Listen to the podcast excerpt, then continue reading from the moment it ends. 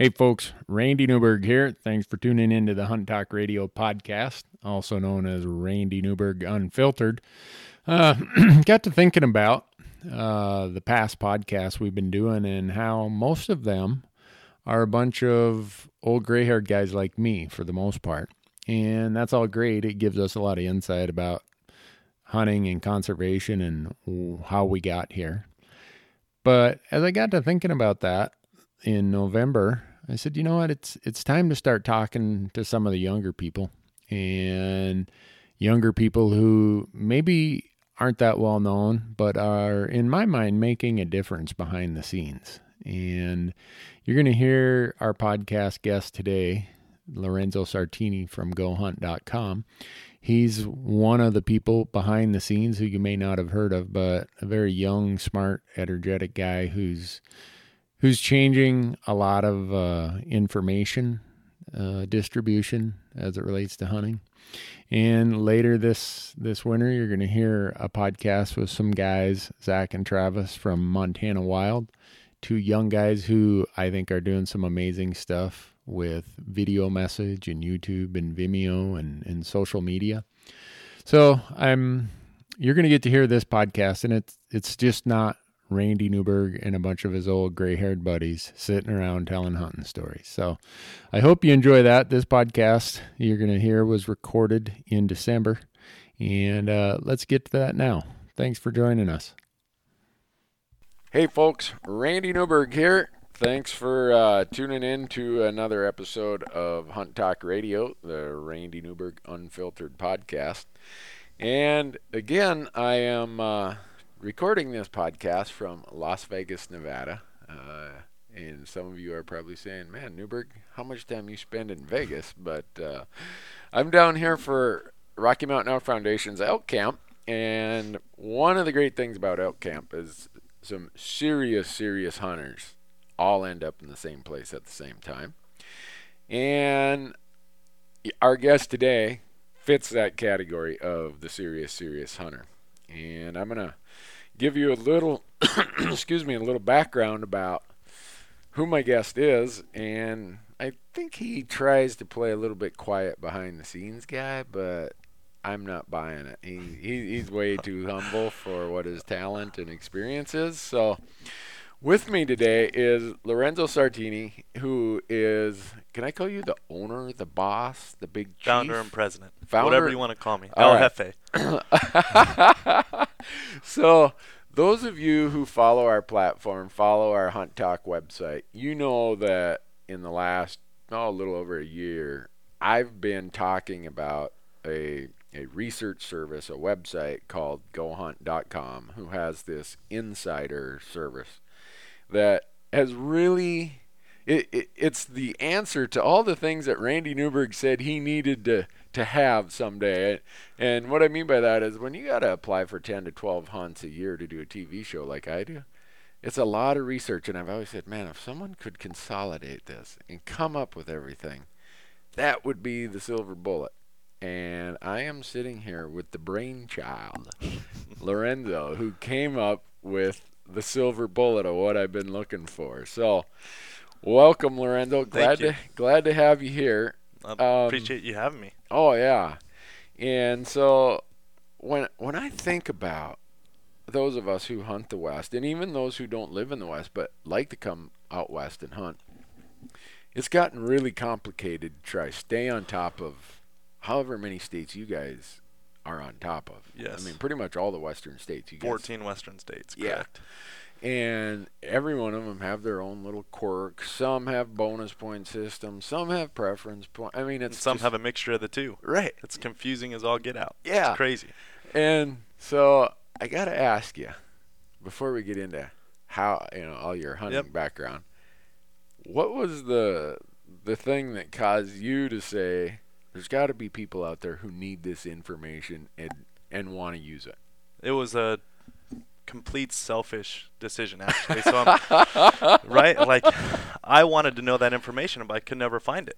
And I knew and- there had to be a better way. I knew there was. I knew there could be something done to make it easier, to make it better. Yeah. If a guy like me couldn't figure out the information that I wanted or needed to know, draw more tags, find more hunts, more opportunities, uh, it was it was mind-boggling to me that it, it took me so much time and I had to go to so many different places and I still left somewhat empty of the full information. Right. You know, I, it was it was crazy to me. So it was really built for me, honestly. Like I got, I, I found the right guys on to, to bring on board. I found the right guys for the for the technology aspect of it, the right guys for um, kind of the user experience of it, who've been on online for a long time, come from a very big background of online, and uh, I literally just told them what I wanted to see, and them kind of being, you know, from the outside looking in in the hunting industry, they would bring up other ideas to me. Well, how about we show it like this, or how about we bring this information along with it, and we can do weather and we can do all these things. And I'm sitting here going,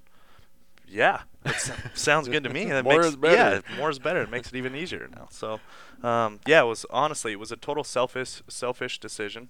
Um, I just couldn't find the information I wanted, so I Yeah. built it.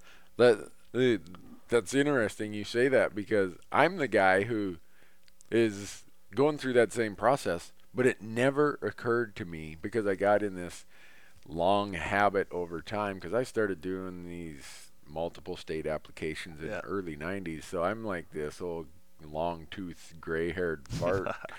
and and I got accustomed to having file cabinets full of stuff and maps with the lead, you know, my own little chicken Yep. scratch on it. And but you're right, there was never any place I could go to get everything in one spot. and I'm not that organized. So when I tried to do that, it was just a mess of a room. I lost the information that I already found. It was it was it was not good. Yeah. And, and the thing that ended up happening for me is every time a state would change something, I felt like I had to hit the reset button Yep. and relearn this and relearn that. Like when Arizona went to, I don't know how many years ago it was, they, you know, it used to just be they had one draw. Yep. Then they said, oh, we're going to take 20% of the tags and put them in what they call the bonus pass. Exactly.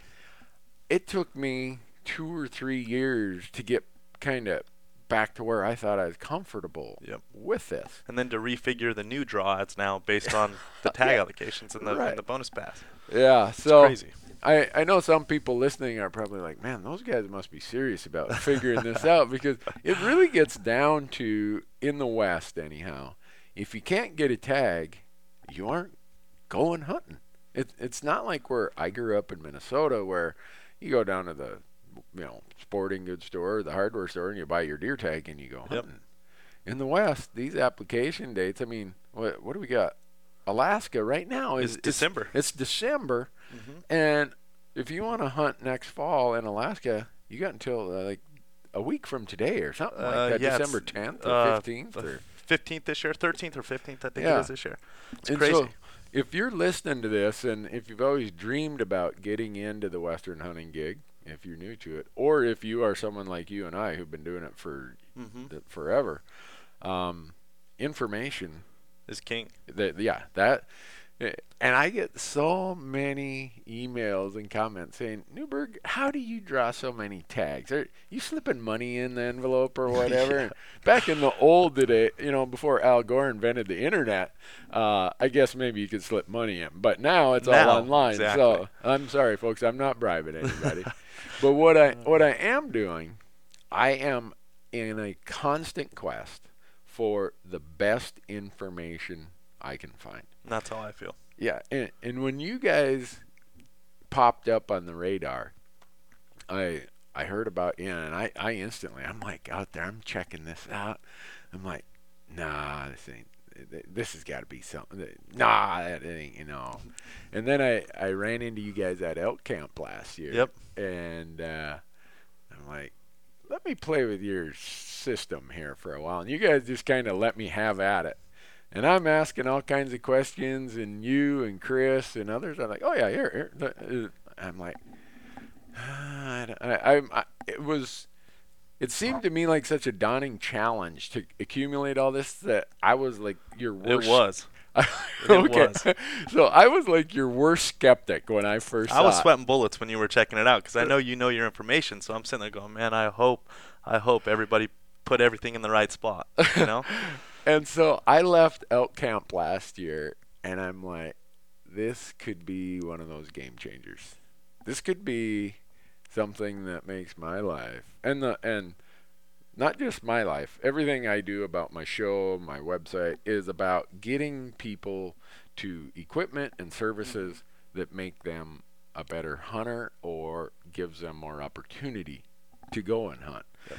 And I'm I, I'm I it, it was as as I thought it would be. And not- Glad to hear it. yeah, it, and I'll just take for an example of what Randy does, and, and I get a ton of questions that uh, are are similar to what I use your system for. Someone will say, Randy, I want to go and hunt elk in Colorado, but I really don't know where to start. Well, you guys, for all these western states, you have not just oh, here's a little map of the unit.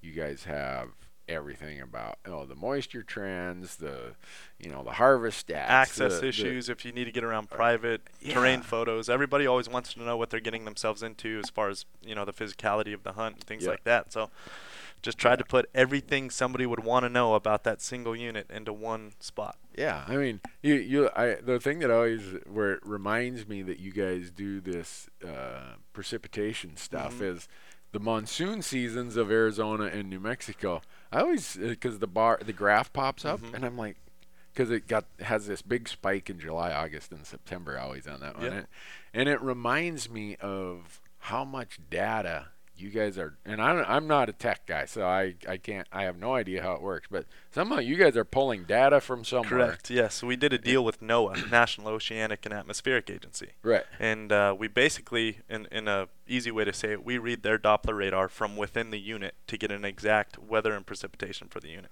Getting back to the selfish comment, this was 100% everything that I wanted because growing up in Las Vegas my whole life, Yeah. I've hunted desert deer and desert elk my entire life. The the rain season affects my hunting season immensely. Right. Right. Like I I live and die by rain seasons Yeah. the health of the herds, how scattered my a- animals are going to be, and I could never get real weather for from within the unit because Yeah. Nevada's so desolate. You know, I, I, if I wanted to see weather from within the unit, sometimes it was pulling a town that was 200 miles away, Yeah. and it's just completely different weather systems. Huh. So uh, that one was a sticking point for me Yeah. that I said there's got to be a way to figure out weather from within a unit. There has to be a way, yeah. and huh. we went out and tried to do it and figured it out. And those of us who live in a northern latitude, like I live in Montana, and we'll get into your Montana story here shortly. Yes. But uh, we we kind of have a tendency to forget about that part until I draw a tag in New Mexico or Utah or Nevada or Arizona, Mhm. and then all of a sudden I'm like, you know what, Randy, you better figure out the moisture patterns here. Exactly. This this is gonna have a huge impact on where you're gonna hunt, how you're gonna hunt, everything else, and. I think those of us who up north, because water is so abundant, like, Rivers and creeks and lakes and springs, it's, they're Yeah. everywhere. yeah, and so that's just one of just the whole multitude of features that Go Hunt hmm and and your insider program have. I, I, Correct. And we're going to get into some more of those. Uh, but I made mention of the Montana story. So Lorenzo and I are kind of like a mirror opposite in some respects. I live in Montana and graduated from college in Nevada. Lorenzo lives in Nevada and graduated from college in Montana. Montana. Yep. How did you end up in Montana? So, um, it's a story about football. Basically, it was a, about athletics. So I've grown Okay. up playing athletics my entire life at a very high, you know, competitive level. So, from the time I could strap on a football helmet, I was playing, and then I also went to a very uh, athletic, uh, esteemed program for for football. So I went to Bishop Gorman High School in Las Vegas. Yeah. Played with a lot of really good players who are playing in the NFL today. Some are Yeah. doing very very well. Um, but when I was there, I was I was doing really well. I was getting looked at by colleges. I had had a few col- uh, college scholarships offered to me, See, some D1A schools Uh-huh. and some D1AA schools. Yeah. And University of Utah at the time was number I think four or five in the nation. The year they beat Alabama was my recruit year. Uh huh. So I had a scholarship from those guys. I had a scholarship from some of these other schools. But I was talking to my dad, and and I was and I was telling him I I've been hurt in in high school, Yeah. right? And I'm a bigger kid for high school. But when I go up on these college visit, visits, these kids are massive, like massive.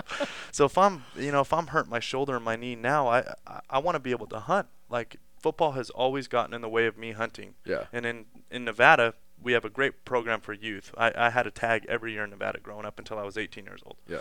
So every year I had a deer tag, and, and uh, we had a little duck lease with my dad. So I was always hunting deer and ducks growing up, but football always got in the way. I Yeah. only had one day here, two days there, three days here, and that's how I grew up hunting. And it just drove me crazy because my passion was chasing deer and elk and, Yeah. and shooting ducks, and I had to go to football practice. it, it, I loved it. I loved being a part of the team. I loved doing all that stuff. I'm a very competitive person.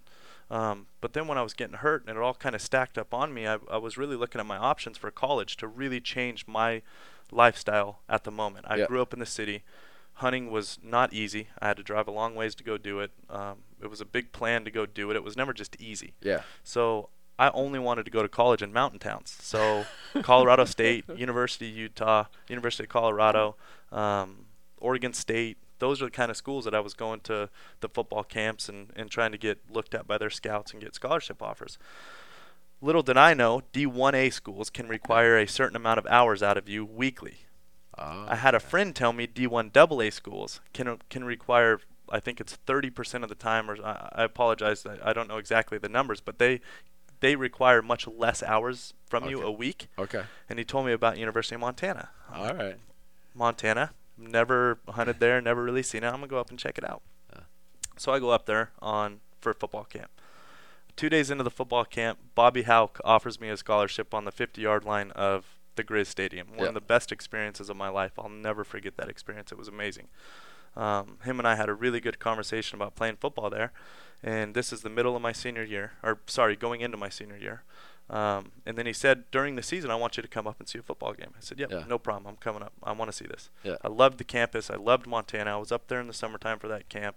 The river running right through the campus. It Yeah. was beautiful. So, um, middle of my senior year of, of high school, playing football, I go up there on an, on an official visit. They fly me up there.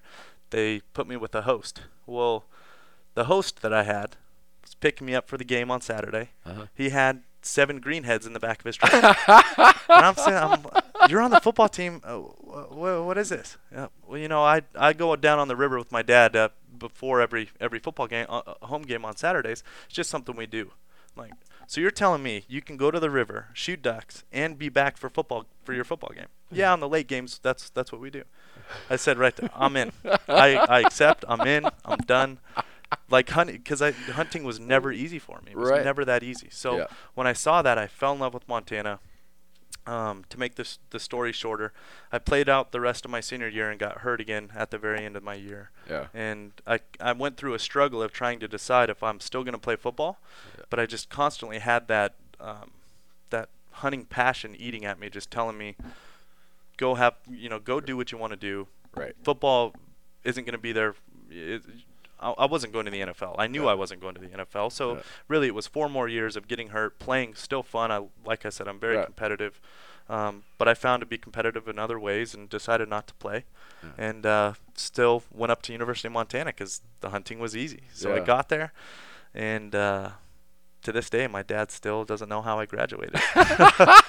All I did was hunt. You know, It was awesome. It's funny that in some universities, people go there and the extracurricular activities are not as wholesome as hunting. Exactly. But some of those schools you mentioned, uh, a lot of the schools in the Rockies, hmm hunting and fishing are a huge part of the the extracurricular activity. I agree. And uh, so that that's an interesting story. So you, you do that, you get out of Missoula, and So when I was in Missoula, I was technically a lot of the selfish talk uh, about building insider. When I was up there, I was shooting a lot of ducks and I was having fun, um, but I couldn't really find a lot of information on big game hunting. I wanted to go shoot some bulls and shoot some whitetail. I'd never killed a whitetail yet. Yeah. Um, but only killed some mule deer and some bulls down here in the south, and uh, I wanted to know where I could hunt, how I could hunt, how I could get the tags, and I'm not the biggest um, you know, bookworm on the planet. I don't like reading. I hate state state proclamations. so I'd get about 10 minutes into it and I'm like, "Yeah, I'm going to go shoot ducks. This is ridiculous, you know. But I met a couple guys up there who were were residents of Montana and they kind of let me into the insight of how I could draw some tags, how I could draw the combo tags. I love that program up there in Mhm. Montana, drawing the deer and elk tags. Yeah. Um, and then I started I started getting into big game up there, but I just could not believe how hard it was Right. to Yeah. figure out. All I wanted to do was go hunting. That's all I wanted to do. Yeah. And everybody, all the residents and everybody around me were doing it because they've grown up there and they Right. knew what the system was. Yep. But if they were thrown into the Nevada system, they'd have no idea what to do either. Exactly. So figured out, you know, how how to get the tags and that's borderline what sparked the the idea for Insider. Mhm. Um, I come from a long history of, of family business. My family has very good business here in Las Vegas. That's why Yeah. I was born and raised here. We're we're from the casino and gaming industry. Yeah. Um, which again is very numbers and analytics and data Oh, heavy. yeah. And if you understand that, you understand gaming. Right. So that's what my head has always really understood. The more informed you can be on numbers and analytics and data and trends, Right. the better you're going to be in the future. Yeah. And so, with hunting, with proclamations and all these things, what hunters are looking at, there is never trends in analytics and data in front of them. It's just Right. when the hunt is, where the hunt is, the dates that it's offered, and Right. that's it. Yep. Maybe some draw odds out there here and there, but Right. that was really all there was. So, I just. I figured there had to be a better way, and when I started looking, there wasn't. There, was not there a better was way. Not. There, I'll, I'll And- tell you, there was not. Right, and uh, I just couldn't believe it. And all, uh, being in my young 20s in college and being around a bunch of my friends, and all we were doing was hunting. Some of my ideas were not good, obviously. like being a young guy, you yeah. hardly know anything. Yeah. Uh, but some of them were good, and some of them stuck. And, and I'm very close with my dad. He's an, an amazing role model for me. He's done nothing but great things for me and the family, and he's always there for me. So I started bouncing ideas off of him. Um, he's a unbelievably good visionary for business. Uh-huh. That's that's how he's done what he's been able to do. Is his, his the vision of what he knows is just it's, it's perfect. So. Um, I, I said some things to him, and he wasn't really grasping the hunting industry. He didn't really know because I was going about it the wrong way of telling him. But once Uh-huh. I opened up the hood to how great the hunting in- industry is, how open it is, how the the annual revenues that all these companies are producing, and all these things, um, he really opened up to me and sat down and he's like, "Wow, okay, like this this could be something real." Well, Yeah. he went on an an- his 30th anniversary with my mother to France. Okay. And when he got home, he called me right away and he says, "You got to get over here for for family dinner. You have to come over." I said, "Okay, got it. Uh-huh. Come over." So I go over to to a family dinner. I sit down at the kitchen table and he looks at me and goes, "I got it. I I know what a business could be." I said, "Okay, what is it?" It's an online destination, everything in one spot. Yeah. So, perfect. You know, it was 50% of what I had been talking about. I just didn't know how to really what the model was yet. Yeah. So he he put that together, and uh, from there, we went out and find the found the right guys. You brought up Chris, Chris Porter. He's Yep. my COO of uh, of Go Hunt, and I owe a, a ton of credit to Chris because without him, I, I didn't know anything about the online Mhm. world. I didn't know about the user experience and how things are supposed to flow and the architecture of websites. I had no idea. Right. All I knew was what the information I wanted, Yep. and I wanted to find it easily. Like I said, I don't like reading. I don't like the state proclamations. They're ugly. They give you headaches. They're small text. yeah. You know, so I, I knew what was in my head. So he, he was great in the process of me being able to kind of offload what was in my head, him taking that and producing it uh, on a website because Yeah. he's from Full Tilt Poker, which is also an online Right. uh, online gaming. Um, poker was was huge with Full Tilt and um, Poker Stars when they Yeah. were kind of going through the battle. So he was part of the marketing and building the website, and they had unbelievable amount of user traffic on their Yeah. website. So he knew what users wanted, how they flowed through websites, all this stuff, and he had never hunted before. But I didn't care. I had Right. hunted before. I knew Right. I knew that world. I didn't need another hunter on my team. I needed somebody who could take what was in my head and make it right on a computer. Yeah. Um, so I I approached him with the opportunity and kind of pitched him on the industry and how open it was and how much opportunity there is.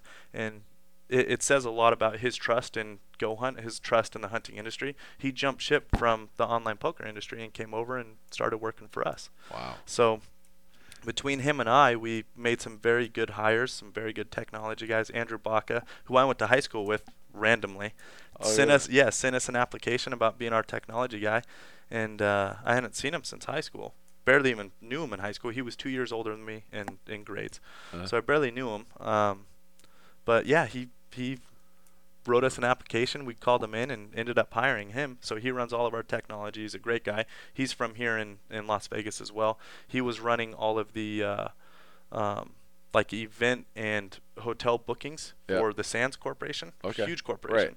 Um, so he has a very good technology background, and between them two, we, you know, we've uh, we've done something really cool. Yeah, you like, really cool. You have, and and for those of you who are listening to this, I, I would encourage you to go out to gohunt.com because besides the you know the intensive data information, there are a ton of really good articles. You guys always have. Yeah. You, it's fresh content. I mean, it's not like one of these sites where one guy wrote a story and you show up there 18 months later and the Yeah, same story still is still on the page. I mean, the Brady and the and the crew you have. I mean, they're they're the real deal. The guys. Brady's awesome. You guys have the folks you guys have writing Mm-hmm. this stuff and researching. I, I get on the phone, I talk to them, and I, I was talking to them down on the Mm-hmm. floor at the show, and you just know that these these folks they've been there, they've done that, and and there's you know occasionally there's a funny story there, or Yeah. kind of there's some pictures that are are good humor, but a lot of it is very relevant to anyone who's interested in this western Correct. hu- hunting gig. And, Yeah. and uh, again, I, I don't care if you're from Iowa or South Carolina and you want to come out and, and do this. I, I'm excited because you guys have built the bridge that crosses the huge canyon Randy Newberg was scrambling to get across for 20 years. To all the fruit of information. Right. And uh, so, uh, for those of you who, who are listening, I, I would say go just go look at it, and uh, you're gonna find there's a, a lot of valuable Yeah. stuff there. And so, the I can we talk about what you guys showed me the the kind of Absolutely. Yeah. under under the hood thing. So I think it's a good a good time to start sharing the the under the hood stuff. Okay, so one of the things that has always been missing, and part of this is because states, they, I don't know who uh, in charge of the technology stuff at these state agencies, but trying to get draw odds in any usable format from state agencies can be, I, I get frustrated. Near beyo- impossible. beyond frustrated. And you say, well, I need it broke out by resident and non-resident. Well, we're sorry, we don't give it to you that way. Well, I know that, but it'd really be useful to us if you could. And uh, so, I, I'm down on the uh, on the at the elk camp uh, trade show yesterday, and walk over to the Go Hunt booth, and I see that Lorenzo has this big smile on his face, like, wait till you see what we got. And uh, the the one thing that is at the core, I, I think, of of getting tags and, and doing your research and analysis about where should I apply, what are the trends, how can I have something at least moderately predictive of, of what my odds are, has always been that draw odds thing. So you guys are are wrapping all that yeah, up in there. I mean, dealing with state agencies is never easy. Right. The, you know, we, we try to move as fast as possible to, to keep all of our users informed with really daily updates of what's going on within units or within animal trends or anything like that. But the draw odds is just it was tough. They Yeah. the states don't um, I mean they ingest the information Right. broke out as like we were talking about before with the preference points and the bonus points and first pass and second pass and first choice and third choice. They they ingest all of that information, but when they put it in their Excel formats and their PDFs, Right. most states I'll, I'll kind of generalize it here, but most states only will produce first choice, Right. first pass, first choice, and that's it. Yep. New Mexico being one of them, Nevada being Yeah. is probably the worst of they only produce that first choice, which is a Right. It's nothing for Nevada because the first and fifth, as you know, Right. are exactly the same important. So it comes down Right. to a lot of different other math levels than just what the what the first choice was. Um, and then Arizona with their first pass, second pass, and bonus pass, Right. like it's it's just crazy, and they, they don't they don't make that information publicly available. Right. Well, we uh, I, I I've got to give huge credit to the to the team of Go Hunt. I mean, that's what we focused on from the very beginning was putting the right pla- right people in place that know how to get the information, what information we need, and actually go get it done and get it. Yeah. So we have uh, hounded down the state agencies in Arizona and Nevada and all these places, and it's taken. uh, I mean, we we would have loved to have draw odds a year ago, but Mhm. the w- what we're committed to is we want to be the best. We want to have the most accurate information and be the best at it. So it wasn't right. We didn't have the right information. We would have, we would be on par with you know majority of what's out there for for draw odds. We said let's take our time and do it the right way. So finally, finally, we uh, we've got the information we need from the states. They worked well with us. Arizona Yeah. turned out to be very nice to us. Yeah. Um, Nevada's being very nice to us now, and some of these more, uh, you know, more in-depth draw odd states like those. New Mexico obviously is very, very easy because there's no bonus points, there's no preference points. It's Right. just the number of tags and number Right. of applicants. That's it. Yep. Um, so that's easy. But uh, yeah, these other states that were just tough, we finally went out there and really figured it out.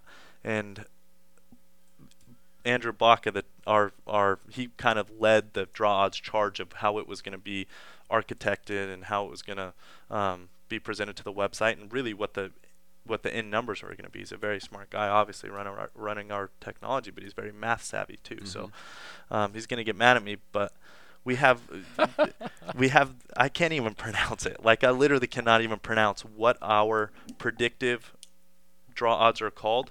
We went out to a, a data scientist. He's Uh-huh. li- literally gets paid to to architect data to tell a story. That's what he does. He does Yeah. it for a lot of other companies. Healthcare is big into telling story through data. And Right. like I said, being from the gaming industry, if you know enough data and analytics, you can tell the end story and you can forecast what's going to happen.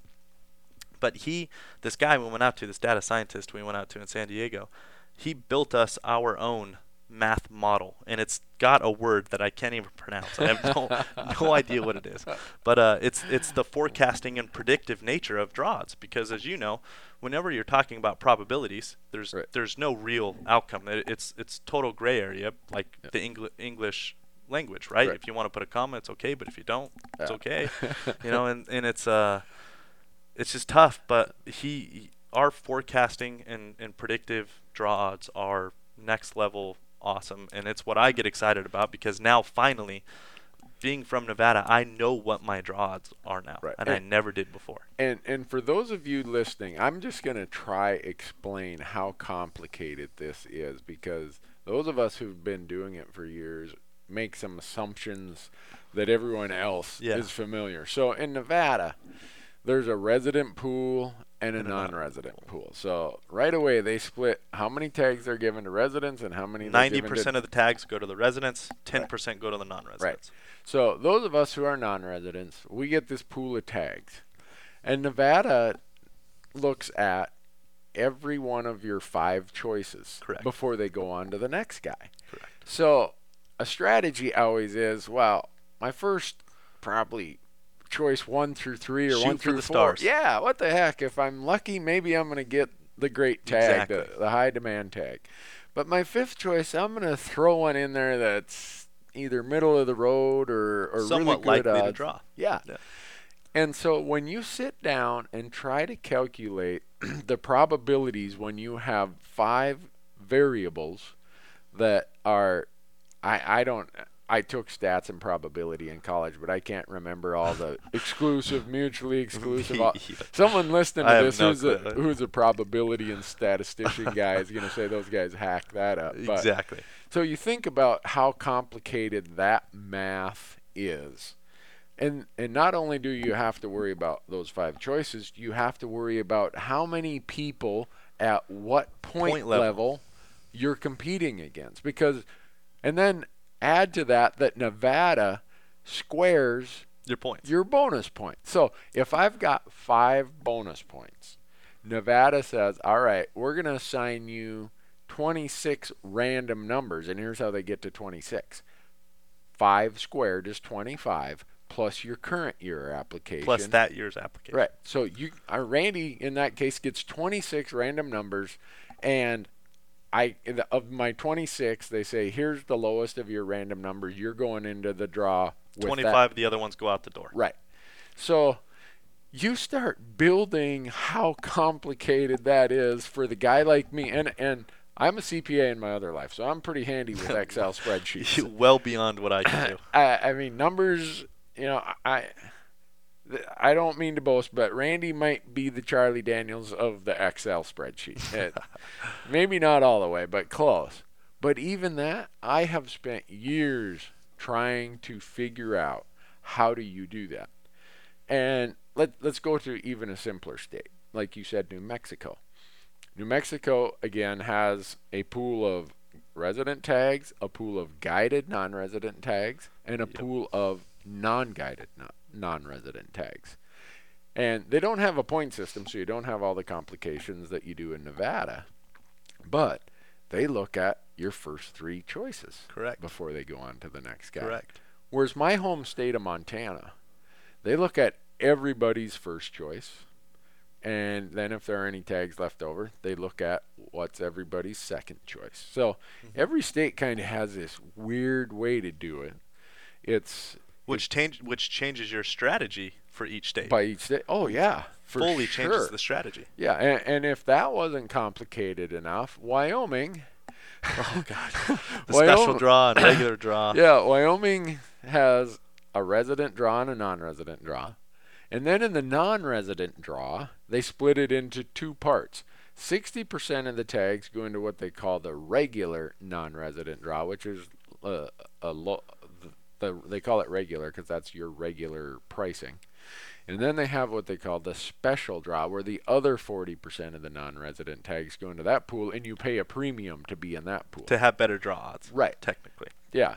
So, as if that isn't complicated enough, Wyoming then says of the pool of tags in each of those buckets Randy just mentioned, we are going to issue 75% of those tags based on who's got the most preference points. And so if you don't draw on the preference points, then you get thrown over into this other place that they call the random draw for the remaining 25% of the tags for that unit with it. So, I when I go and do seminars that are not in the West, because those of us in the West kind of just take for granted that you know what, you better be a good numbers dude. And this is the only life that I know. I've never had the uh, the ability to just go buy a tag Right. being from Nevada. yeah, and so when I talk to Midwesterners, people in the Southeast or on the East Coast, they'll tell me, you know what, you guys have come up with such elaborate, ridiculous schemes. I'm not even applying. I, Yeah. I, I can't even deal with it. I I need, you know, I, I'm not gonna spend three days just to learn how that works, and I get that. But the flip side of it is, those people still want to come and hunt out here.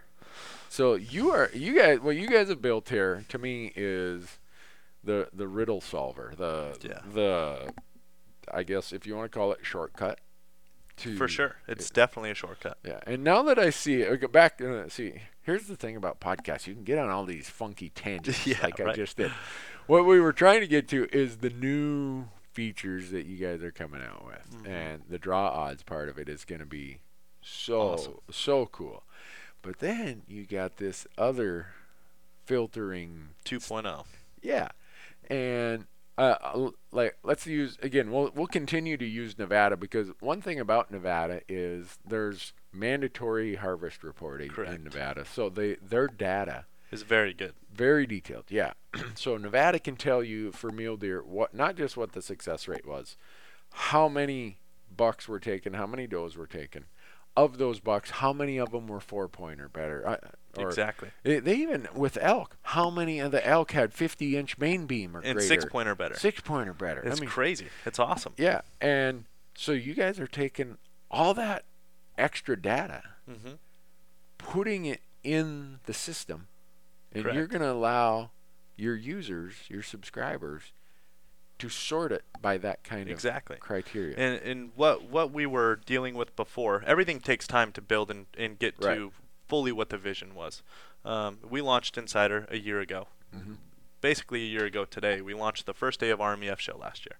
Um, and we didn't have filtering 2.0. It was just a lot of information, heavy, pretty heavy in information. Yep. Um, a lot of reading and um, but the information was there. So the people who understood where they wanted to look, the opportunities they were looking for, um, they knew where to go and could figure out their information. Well, now what we built is what's what gets me excited. sorry, is uh, we finally are crossing what the vision first was. Yeah. Wh- which is the shortcut, which is the easy way to not read the state proclamation, to not read all this information that you really don't need, and have the information that you want right next to you at the same time. Right. So it's just like what I compare it to. Um, it, it's always easy to compare it to something, especially just over over voice here, but um, like Cars.com. You go to Cars.com, you say, I want a Ford with 30,000 miles or less, Yeah. red, within 100 miles of me, and private seller only. Yep. And it'll filter down exactly what you're looking for. Eight eight items will come up. Exactly. Eight eight results will show. So what we've done is because every state is so different, right? Like we've been talking about Right. for the for the last um, I don't know, half hour, but they're so different. You you can't possibly understand all of them and in all their little nuances and what states offer rut hunt uh, rut hunts and what states don't and all these things. What we did is you tell us what states you want, Nevada. Yep. You want elk. You want three 40 bulls or better, 50% harvest success or better, better than 50% chance of draw odds at seven non-resident points, and you know less than whatever private private amount of ground, and we will filter out all of the units that don't meet your criteria, and then all the ones that do meet your criteria are right there in front of you. Yeah. And then we have a pretty cool compare feature, just like Cars.com. You can start comparing the two against each other, the two units or three units or whatever you just came up with, and we'll start to tell you which ones have the most bulls with with six point or better, the Yeah. bull to cow rat- ratios in each one, and we we're talking a lot of data and uh, and analytics. A lot of people don't want all of that, Right. but if they don't want it, they don't just don't even need to filter that out or don't need to do anything for us. Um, we're just in the we just want to give everybody the most accurate, best information so they can be a more informed hunter. Like you said, I mean that's Yeah. that is when you're going to be hunting more, you're going to be taking better animals, you're going to be on better hunts when you know more information. Yeah. So that's It- what we're trying to do. Well, uh, that is, you know, there's a lot of people out there who've tried to, you know, dabble in this.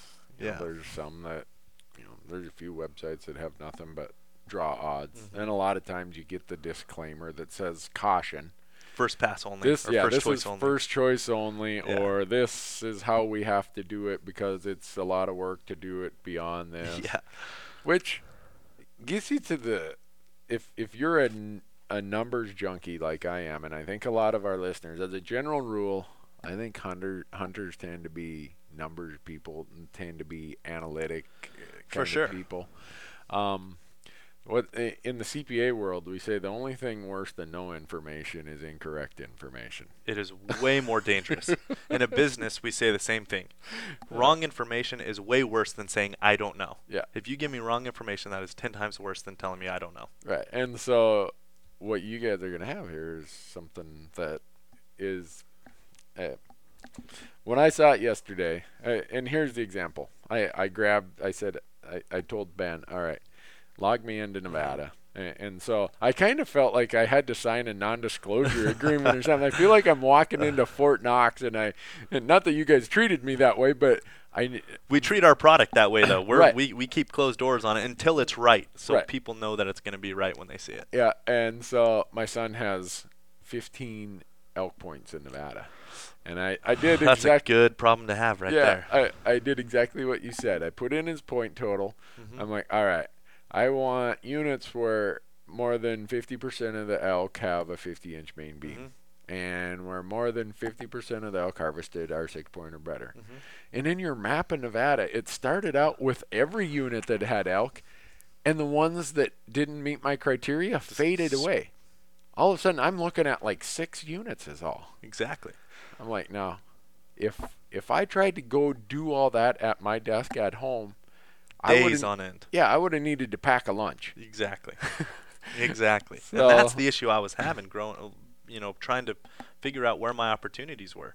Um, but I mean, that's exactly the issue I was having, and I can't stress enough. I do not like to read, especially state proclamations. Yeah. So the way that the internet has gone and what it's done for other industries, the travel industry with with Expedia and Kayak.com and Right. all that stuff, and the car industry, apartment industry with all their filtering and Zillow, those types of things. Right.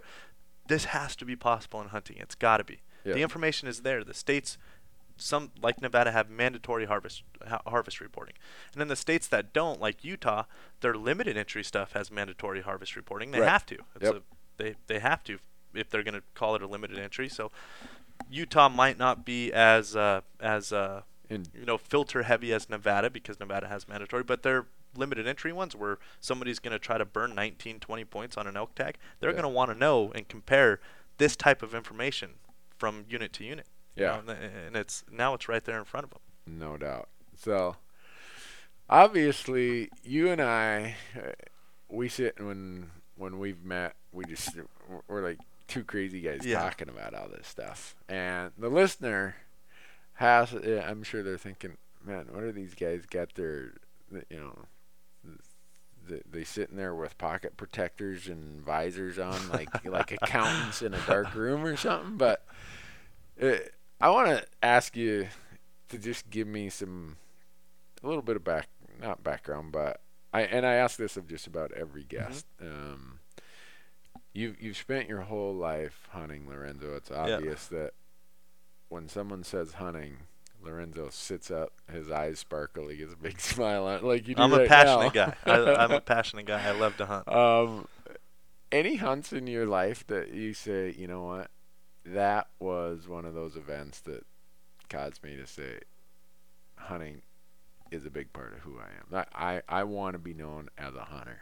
Anything? That's what I identify with. Yeah. And yes, um, yes, there is. There's actually a, a couple different stories. Um, the first one that that happened to me with was, I I, I grew up hunting, obviously, but Yep. in Utah and Nevada. Yep. My I have family property in Utah, and we've had it for many generations. Yep. My great great great grandparents had it, and that's where I've grown up hunting. Is in is in southern Utah, right outside of Hatch, Utah. Okay. Um, and I'd been hunting for a while, shooting some shooting some animals. I had a really good first experience hunting. I shot a great mule deer buck with my dad here in Nevada. Was 12 years old. He spotted it. We bedded it. I ended up killing it. But I w- that's too young to really understand. I, in my opinion, Right. to No. really understand the what happened. Right. The, uh, you, I agree. what happened between my dad and I, what happened to us in killing this unbelievable deer. The very first deer I ever killed is the deer of a lifetime. It's over 200 inches. But, and it's like, but I was just too young to really understand what it was, you know? Yeah. Um, but anyways, w- when I was in college, just just outside of college, I was I was it was the hunting season right when I graduated college. There was a giant deer that was on our property. Mhm. Big velvet, just six on one side, all in line, big four point side on the other. And uh, I put in a lot of time on them, a lot of time. And you take pride in that when you when you spend that much time. Yeah. My fam- you know, I was up there with my my cousin, my uncles, hanging trail cameras and tons of phone scope video and we found him in June right when I saw him in June I'm like I li- I love the shape of him you don't know exactly what he's Right. going to be but he was coming straight up off his head and I like really tall I like tall that's Yeah. I like big G2s big tall frames that's what I like and uh, and we just I put a ton of time into them, blood sweat and tears into them. a week before the season disappears and I'm I'm losing my mind. And I, I work and live in Las Vegas. I'm trying to. Um, this is before Go Hunt had started, um, but I'm I'm trying to work here and, and get my job done. I obviously job comes first. If you don't have money, you can't hunt. Yeah. And uh, I was just uh, I was putting tons of time in him. He disappeared, and I'm going crazy trying to find him, calling my uncles like crazy, driving up there, trying to find him again, trying to find him again. Can't ever find him. And it's to that point where when you put that much time into something, it just disappears. You've just left. You're so empty, right? Like Yeah. you just. I don't know if it's happened to you or a lot of the listeners. Hap- I'm sure it's happened, happened to to you at some point, right? and it, I just, I couldn't like get that feeling shook from me, right? Opening day comes, and my uncle and uncle and I are going through the property, and there he is. Ooh. 62 yards, standing on a hillside. 62 yards. Rifle or archery? Archery. Ooh. August, opening day, Utah. There he is, and he's he's giant by this time. He's Yeah. got an inline on his four. He's got an inline off his main beam on the right side, and just a big four on the left side, and he's huge. And that's the closest I've been to him, obviously. And we're sitting there on the four wheeler and talking, and I, I, this is he's here. At least he's here, you know. Yeah. And there was a there's a water on that side of the property where we were going to. There's a little trough water that we have over there, and my uncle's like, "Well, are you gonna go down there?" I said, "No, I'm not. I'm going to the other side of the property where Mm. I had where we had seen him in the from the very beginning of time." And he, "Wh- why are you doing that? You're crazy. What that? What the hell are you doing that for? He's right here. I said, I don't. I he's going that way. I just have a feeling he saw us here. I don't know why. I just I feel like he's going that way. Well, I go over there, and sure enough, here he comes walking out. Broad daylight, 52 yards, and make a terrible shot because I'm all by myself. Hit him far back in the liver. Um, but anyways, I knew I, I knew I hit him to where I was going to kill him. I let him lay overnight, and go back there and find him the next day. And the first time I walked up to him and put my hands on him, he's it was an unbelievable deer. But like within my head and my body, I, I just sat down. This is what I used to feel in hunting. This is, or sorry, in football. Uh-huh. This is what I just like my competitive nature, my success. I like working hard for stuff and making stuff happen, and it and it happened right there. And I'm I'm sitting under a tree holding this deer, and I'm just telling myself like, this is who I am. This is what I like to do. This Yeah. is me. This is what I like to do. I don't care much for you know getting crazy into golf or getting crazy into traveling or doing it. Yeah. This is what I do. This is what Yeah. I want to be known as, and this is what I do. Um, and I and I've had some really good experiences in my life, some really bad experiences. I've had bad ones that have also made me feel the same way. Yeah. Um, not necessarily during the hunt, but I've I was chasing a deer in Nevada for a couple years and ended up getting shot off the side of the road by a 12-year-old on a youth tag. Giant deer I was chasing Yeah. for two years.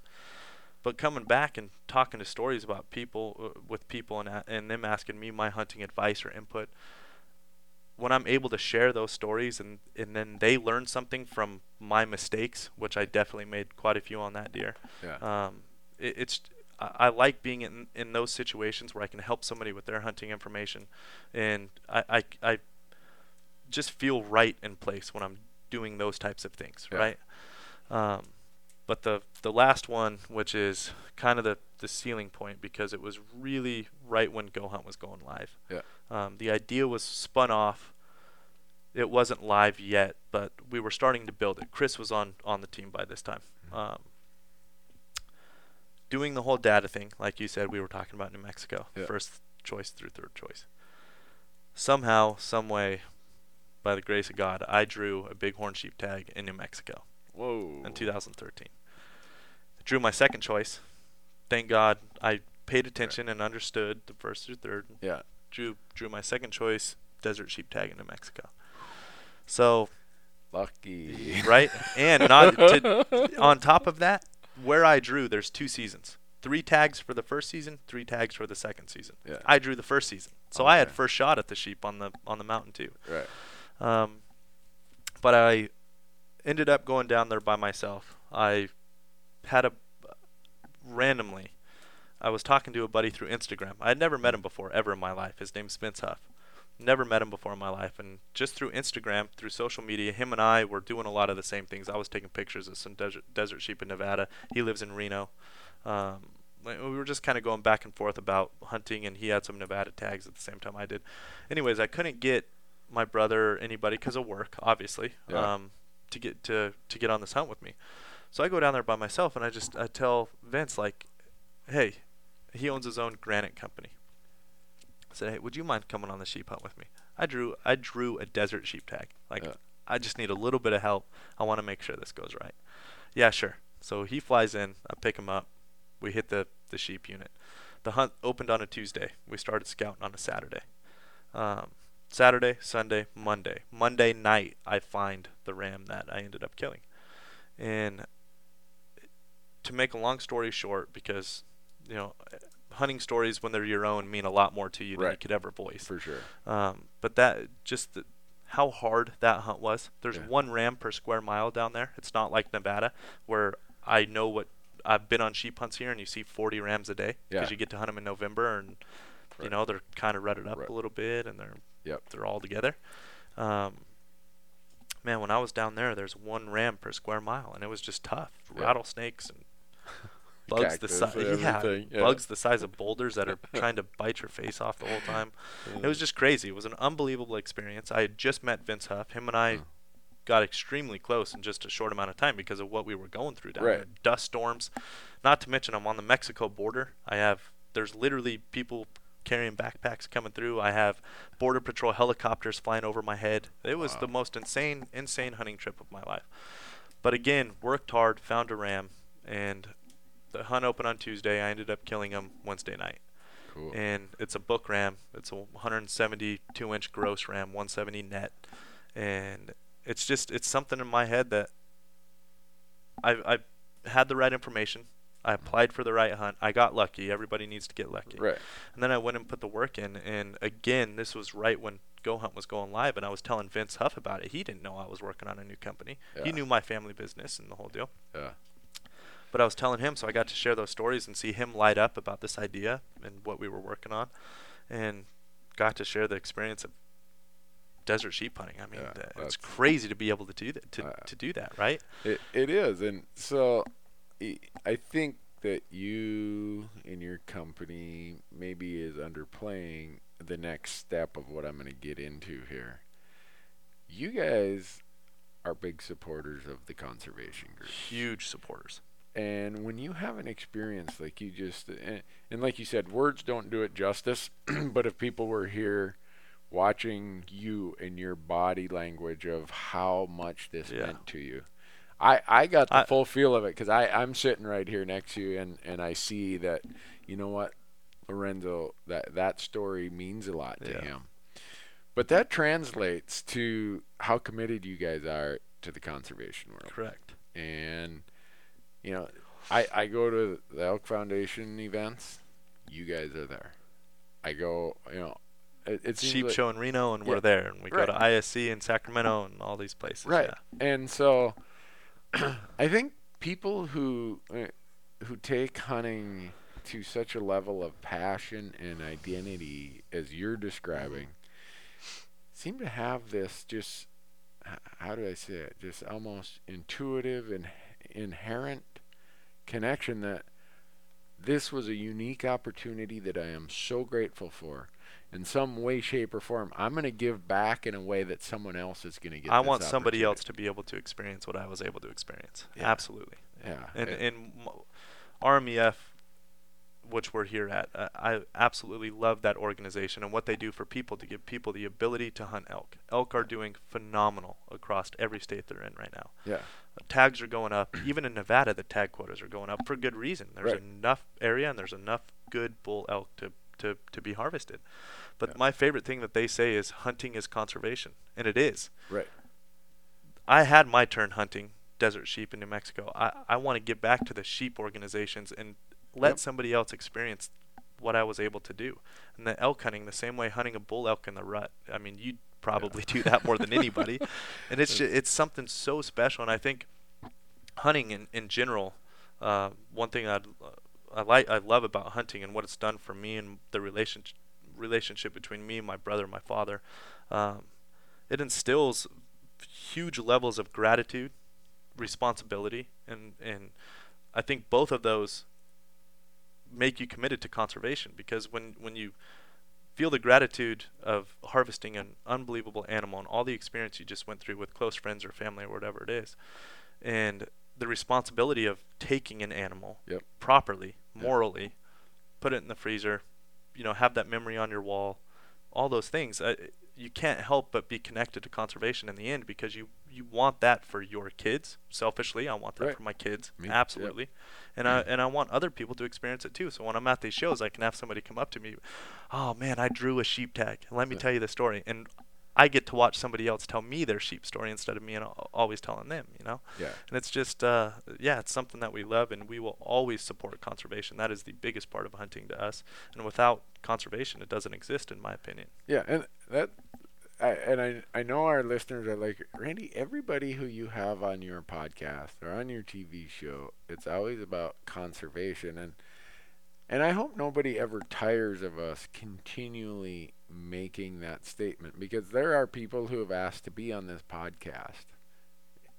And how do I say this without offending somebody? But I, I, I don't want to say they don't have a commitment to conservation, um, but it's not as demonstrated Mm-hmm. to me, and maybe they do behind the scenes, but my platforms are always going to be there. Like what you said, Lorenzo, that I I want this podcast to always be able to have some leverage or be leveraged in some way for you, for me, whoever the next guests are, to talk about what hunting means to me, Yeah. how it's part of my culture, it's part of my identity, and through conservation, it's going to connect me and my family to the land, and that land is then going to be better, it's going to be healthier, so that my children or my grandchildren or the next generation is going to get to shoot.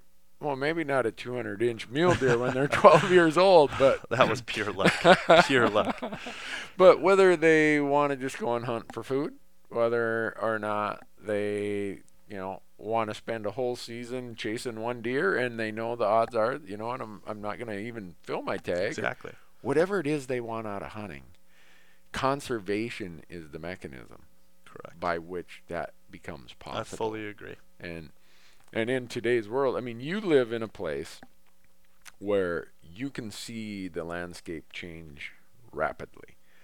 Las Vegas. I mean, my wife is a Las Vegas girl Yeah. from the standpoint of she graduated from high school here. I don't want anyone thinking, oh, Randy went and found himself a dancing girl in Las Vegas. Boy, I, Ah, I almost stepped in it. Sorry, Kim. My wife graduated from Valley High School in Las Vegas, and her parents still lived here.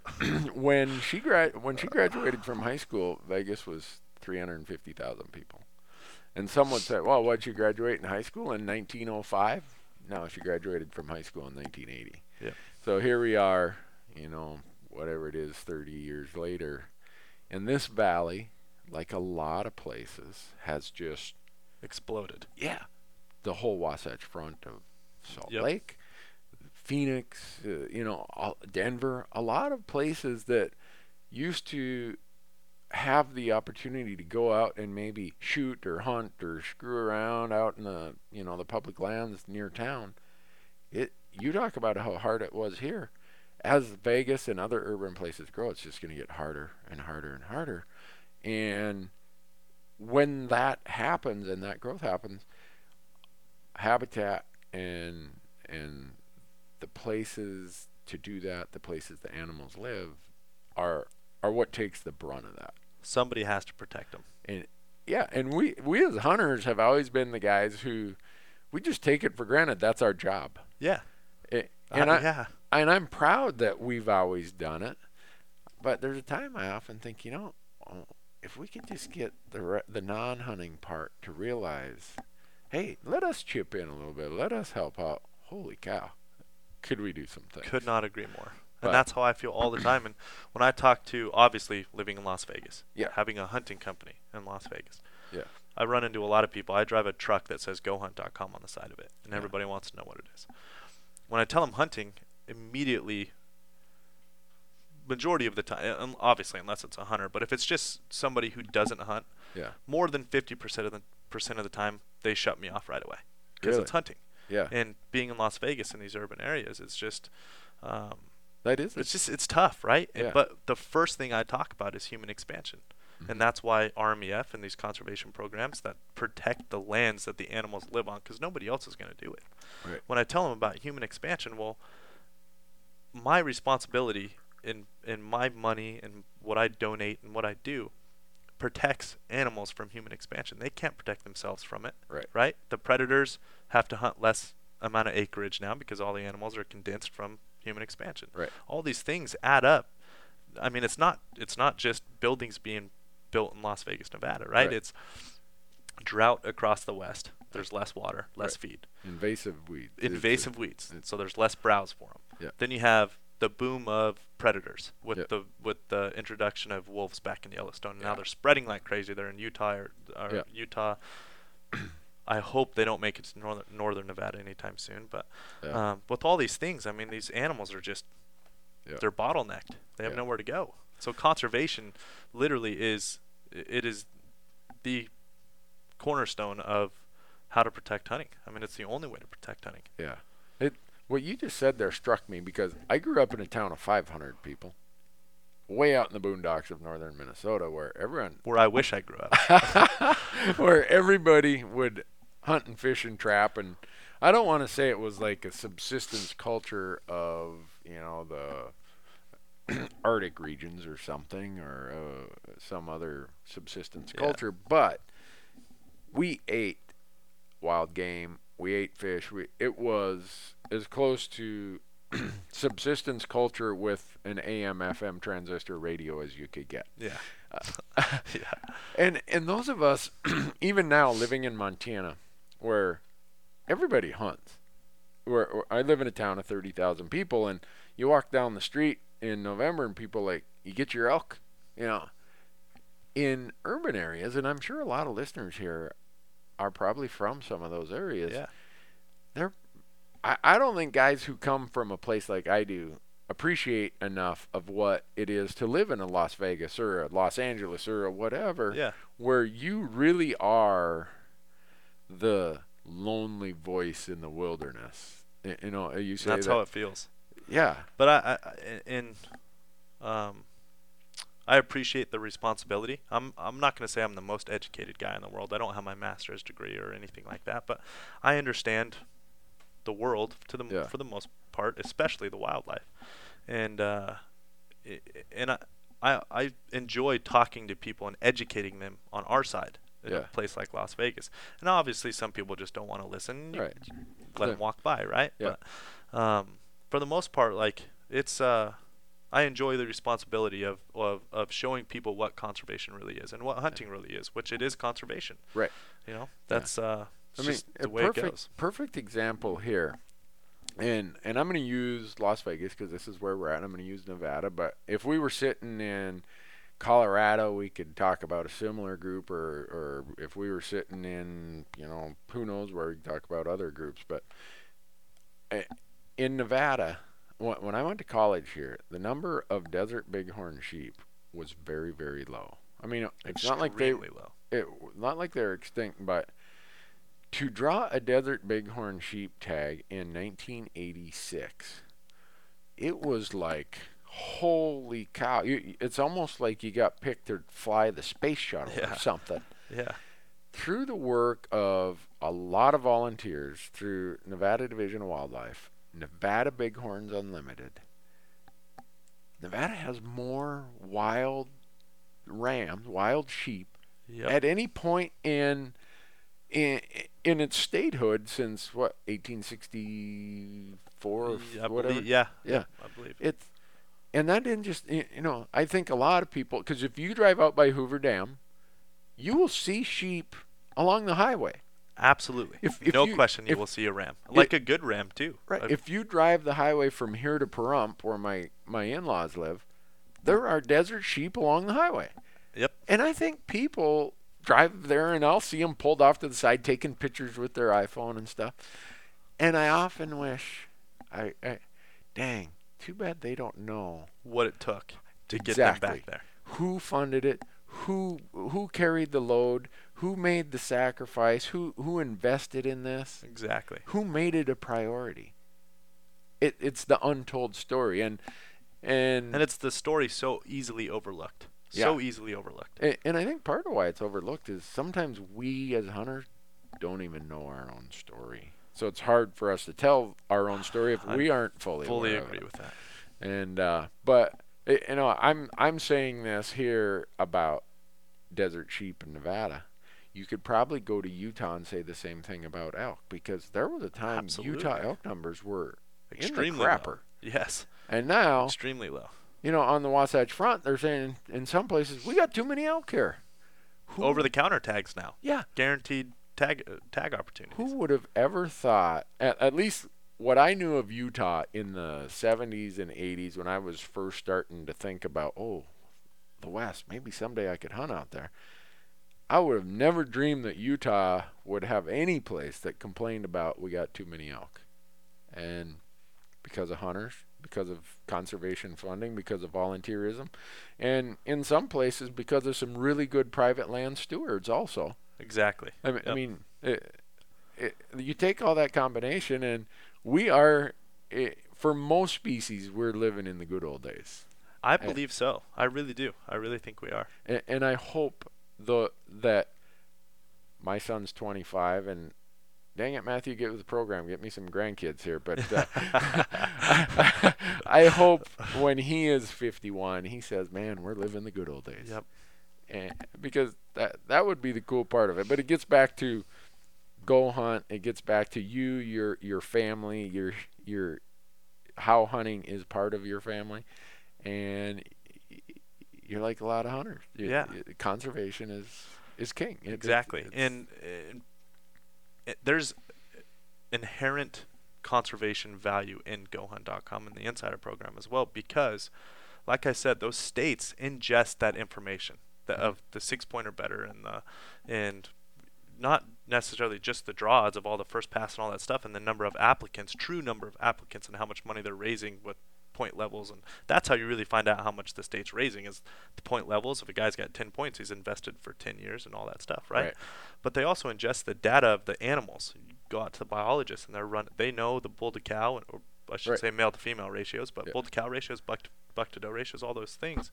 Um, four point or better, six point or better, harvest success rates with you know the trend of tag quotas, all those things. We have all of that, and we now track it for them. That's why Arizona's been so well to us yeah is they understand what we are doing for the hunter to understand what the investment into their applications Yeah. does for the state Right. right. like the more money they protect the animals and the states want more people applying in in their state Right. right it's more money for the state it's more protection for the animals it's more um, more funding for water projects with drought hitting the west so hard and, and Yeah. all these things but there is an inherent conservation value to insider and i am extremely proud of that. I'm not going to say that was the original idea Right. for conservation but it's it's really helped. Like it really it really has helped and that's why rmef uh, takes a liking to us as well oh yeah. we can we can prove the suc success story of elk across the west. When Yeah. you're looking at the trends of mature animals being killed six point animals being killed those types of things it's uh i mean the proof's in the numbers Yep. the numbers don't lie right that's what Yeah. every, everybody's always been told since Yeah. they were a kid the numbers don't lie yeah so if the numbers are there it's working yeah right? So it's uh, it's it's awesome to ingest that and and actually show the users what has happened and what's working. Yeah, you, you know, I I was talking to you guys, and I don't know if you were there or if it was Chris or Brady or whoever. Randy Newberg has 19 Colorado elk That's points, cra- I was standing there. That's Okay. crazy. and it's It's not awesome though. yeah, it's not because I I'm saving them for oh I'm gonna wait until this unit. It's just because I've never been able to bring together all the data that I was comfortable with. The, okay, that that's where I want to go. This would be a cool hunt. It's important to me. And the last few years, I've been really lucky. By the time the Colorado apps came along, uh, I'd already had a pretty full schedule. So I, the last three years, I've just bought points in Colorado. I'm thinking this year, I'm gonna sit down with my insider subscription, and I'm gonna figure out a way and a place to I love it. invest 19 years of Colorado elk points. And uh, I think it'd be fun to almost walk my viewers and my listeners and I my, and my awesome. web users. And I think Colorado's a great state to have that problem. Yeah, It's there's a lot of good opportunity for great bulls in Colorado. yeah, and and because my show is you know all public land, all self-guided. That's you know just our our gig.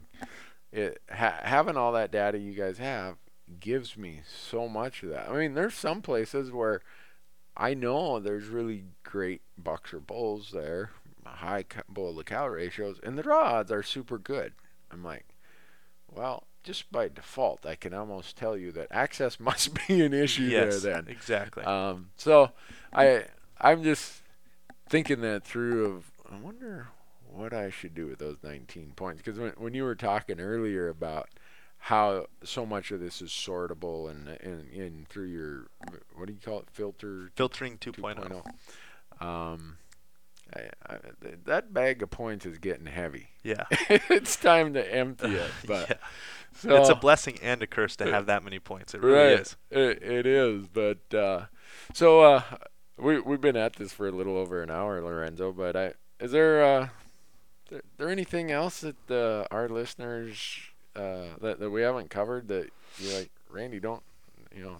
Don't forget about this. Um, uh, I don't think they want to know any more about me.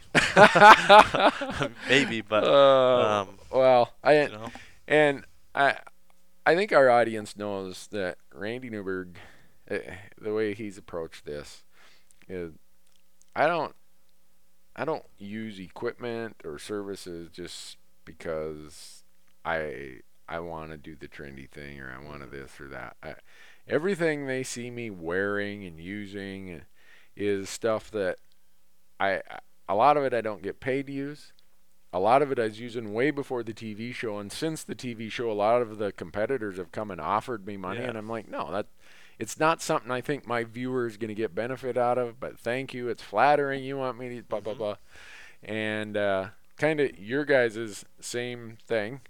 So just in full disclosure here, folks, uh, last winter when I when they let me uh, in the the back room, I'll Yeah. call it. the dark room Yeah. showed you everything going on. Yeah, I said, guys, I'm gonna pay for your subscription because I don't want any, you know, anything here, and I just want you guys to answer my questions and let me kind of kick the tires and Yep. beat on it with a hammer.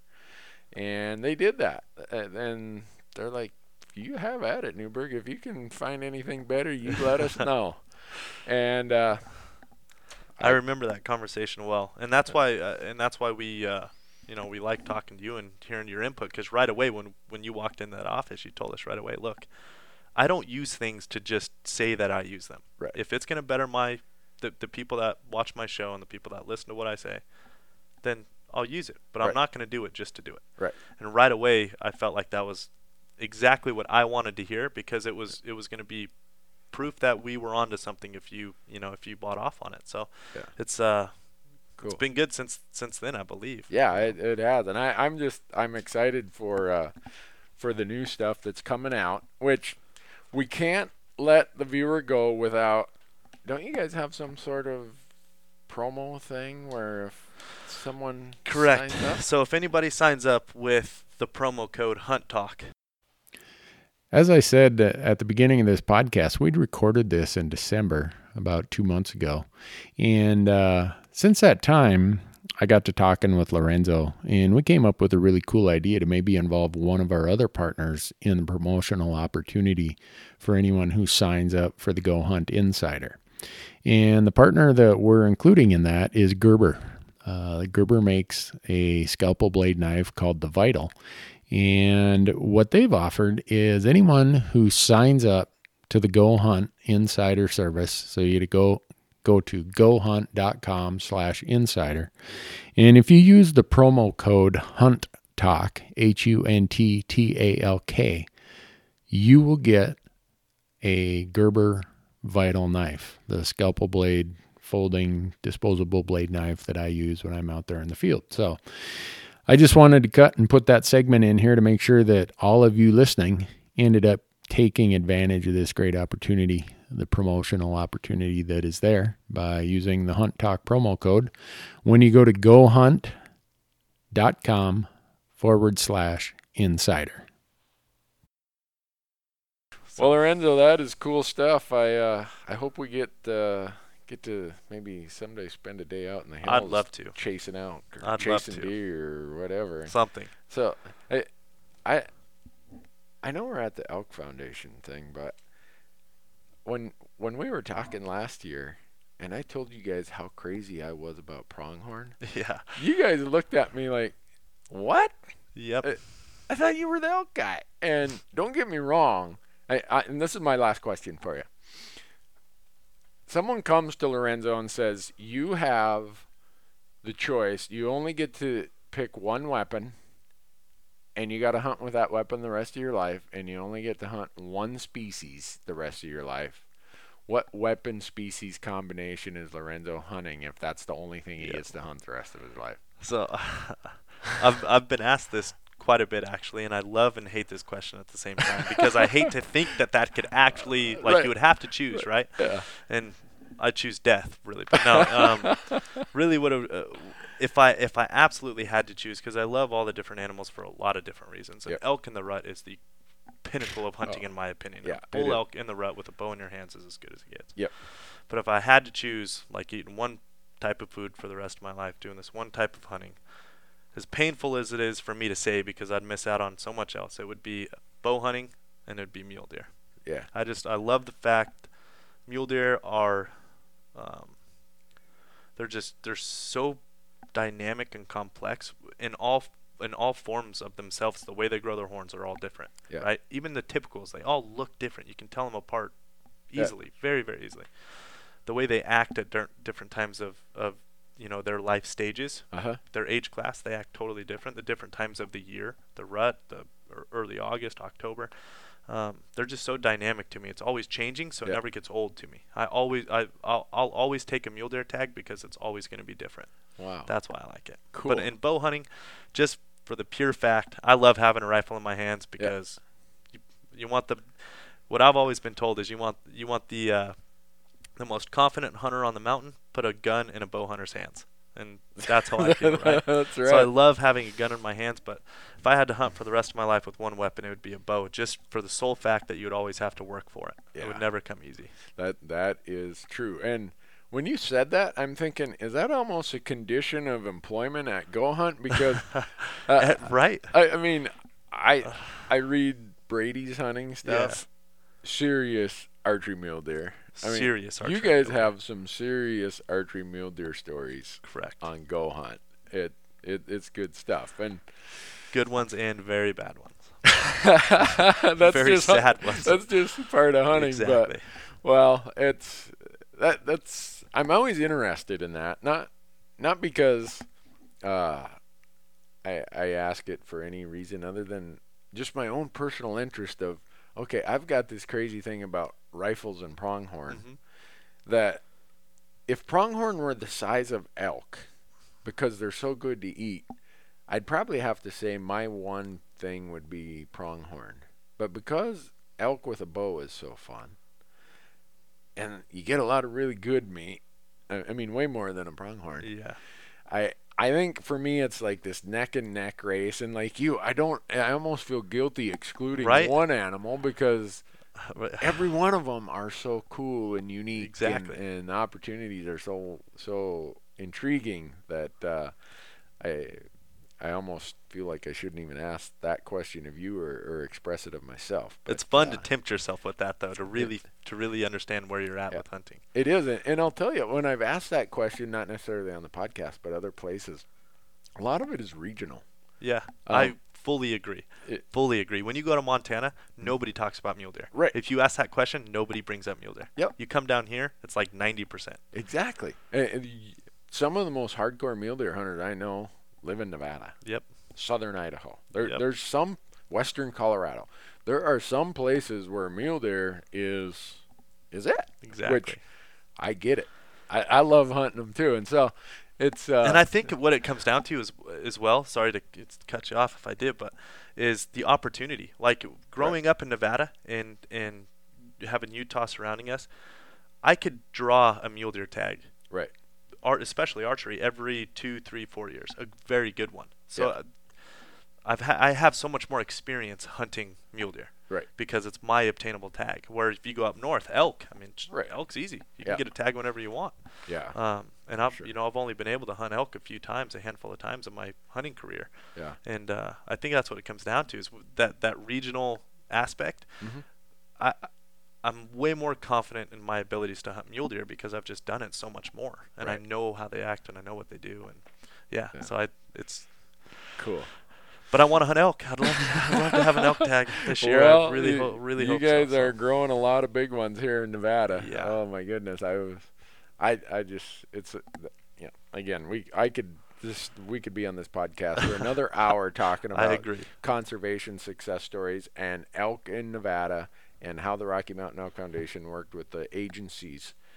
That uh, I, in fact, I need to make a note that we need to make that a topic in one of my future podcasts because when I went to college in Nevada in the late '80s, I think the first year they gave away any elk tags, the number of tags was 12 or something like that. Now, right. now they're giving away in some units you can apply for a deer elk Combination. combination tag here. If you would have told people that Unheard of. when the elk Foundation, They would have thought you were crazy. yeah, when they came up with this idea that everyone kind of laughed at like elk in Nevada, what? And now I mean not only is there a lot of elk, the quality is as good as you can find. Uh, I'm blown away every time I'm in the mountains at the type of elk I see in Nevada. Yeah. I just can't believe it. That's crazy. Cannot believe it. Anyhow, folks, gohunt.com slash insider. Lorenzo and his crew have been, uh, uh, if you go there, you are going to be impressed. I- I'll just leave it with that. Yep. And uh, uh, if you want to follow the Randy Newberg platforms, uh, go to randynewberg.com. You'll know everything about our TV show. You'll know Fresh Tracks is our TV show. Most of you know that. You'll know everything about hunttalk.com, our big talk forum. You'll know everything about this podcast. And by the time you listen to this one, we are going to have our entire TV episode library loaded up on the Randy Newberg Hunter YouTube channel and a whole lot of other good stuff. So, uh, Lorenzo, thank you so much. Thanks, Thanks for having me. Thanks for coming up with a, a piece of, of uh, technology that now I don't need to completely pollute my office room with maps and folders and, and years worth of three ring binders and, Yeah. and everything else. My wife thanks you for that also. I bet so. and on behalf of, of the Go Hunt team, it obviously takes a lot more than a single individual. Right. But um, you're welcome, I guess. yeah, well, thanks. I, I look forward to, to getting really into the new stuff that you guys are rolling out. Sounds That- good. By the time this podcast is live, it's going to be ready. So, folks, thanks for listening. Appreciate it as always. And uh, if you uh, draw some tags this year, I, I hope that you have one of your best hunting years ever. We'll uh, we'll talk to you again in two weeks.